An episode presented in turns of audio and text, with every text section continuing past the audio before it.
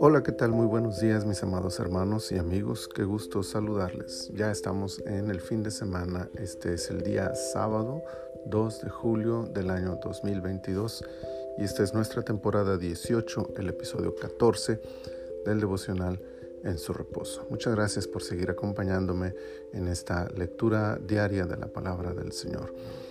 Segundo libro de las Crónicas, capítulo 14, versículo 11, dice, y clamó Asa a Jehová su Dios y dijo, Oh Jehová, para ti no hay diferencia alguna en dar ayuda al poderoso o al que no tiene fuerzas. Ayúdanos, oh Jehová Dios nuestro, porque en ti nos apoyamos y en tu nombre venimos contra este ejército. Oh Jehová, tú eres nuestro Dios, no prevalezca contra ti el hombre. Diez años de paz tuvo Asa durante su reinado y vaya que lo supo aprovechar de la mejor manera. En primer lugar buscó a Dios e impulsó a la nación a buscarlo también. Limpió la tierra bajo su reinado de todo rastro de idolatría y el pueblo se consagró a Dios de todo corazón. El mismo rey reconoció que fue esta decisión la que hizo que Dios les diera aquella maravillosa paz que disfrutaron. Pero Asa fue todavía más inteligente pues aprovechó aquella paz para fortalecer sus ciudades y preparar un ejército más poderoso. Con esto nos demuestra que la paz solo puede ser resultado de estar bien con Dios, pues es Él quien la otorga en el corazón del hombre. También es posible aprender que la paz no es un estado de pasividad, sino de preparación.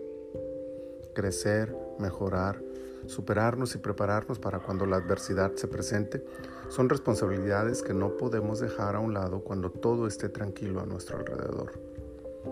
Así, llegado el momento en que aquella paz fue puesta en peligro, Asa estaba preparado, preparado con la protección de las ciudades, preparado con el mejor ejército que podía obtener, pero sobre todo preparado con una sólida relación con Dios que le permitió clamar a Él con total confianza en el día de su aflicción. El ejército enemigo lo superaba casi dos contra uno, pero él oró a Dios, su Dios, nos dice el pasaje, señalando así la íntima relación que el rey tenía con el Dios de sus padres. El clamor de Asa nos revela esta relación. Para ti no hay diferencia. Esta frase nos demuestra que Asa conocía a Dios, conocía su poder, pero también su misericordia. Ayúdanos. Su clamor es simple. Necesitamos tu ayuda. Tiene la confianza de acercarse a Dios y, pedirle ayuda porque sabe que Él ha hecho todo en sus manos para agradar a Dios y vivir según sus preceptos. Oh Jehová, Dios nuestro, clama en nombre suyo y de la nación. Es un líder que sabe interceder por su pueblo.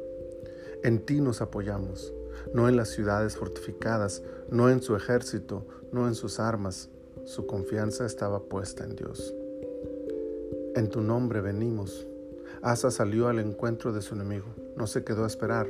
No fue pasivo porque sabía que Dios iba con él a donde quiera que fuera. Tú eres nuestro Dios. Ratifica su fe, su relación, su confianza, su dependencia, pero también su total certeza en que Dios hará algo para ayudarlos. No prevalezca contra ti el hombre se atreve a presentar aquella batalla como una batalla no de los etíopes contra los judíos, sino de los etíopes contra Dios. Solo alguien que sabe lo que es tener una relación con Dios en tiempos de paz tendrá la confianza de clamar a Él como Asa lo hizo en tiempos de guerra.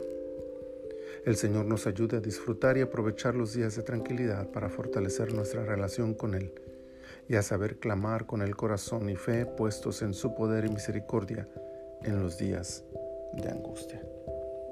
Padre, muchas gracias por esta hermosa palabra, por este hermoso día y fin de semana que nos concedes. Señor, ponemos en tus manos nuestras vidas y te pedimos que nos ayudes a disfrutar de la paz que tú nos das, pero también a prepararnos para fortalecer, consolidar nuestra relación contigo y estar listos para el momento de la adversidad, tener la confianza de que tú irás con nosotros también. Muchas gracias te damos, Señor, en el nombre poderoso de Jesús. Amén. Amén.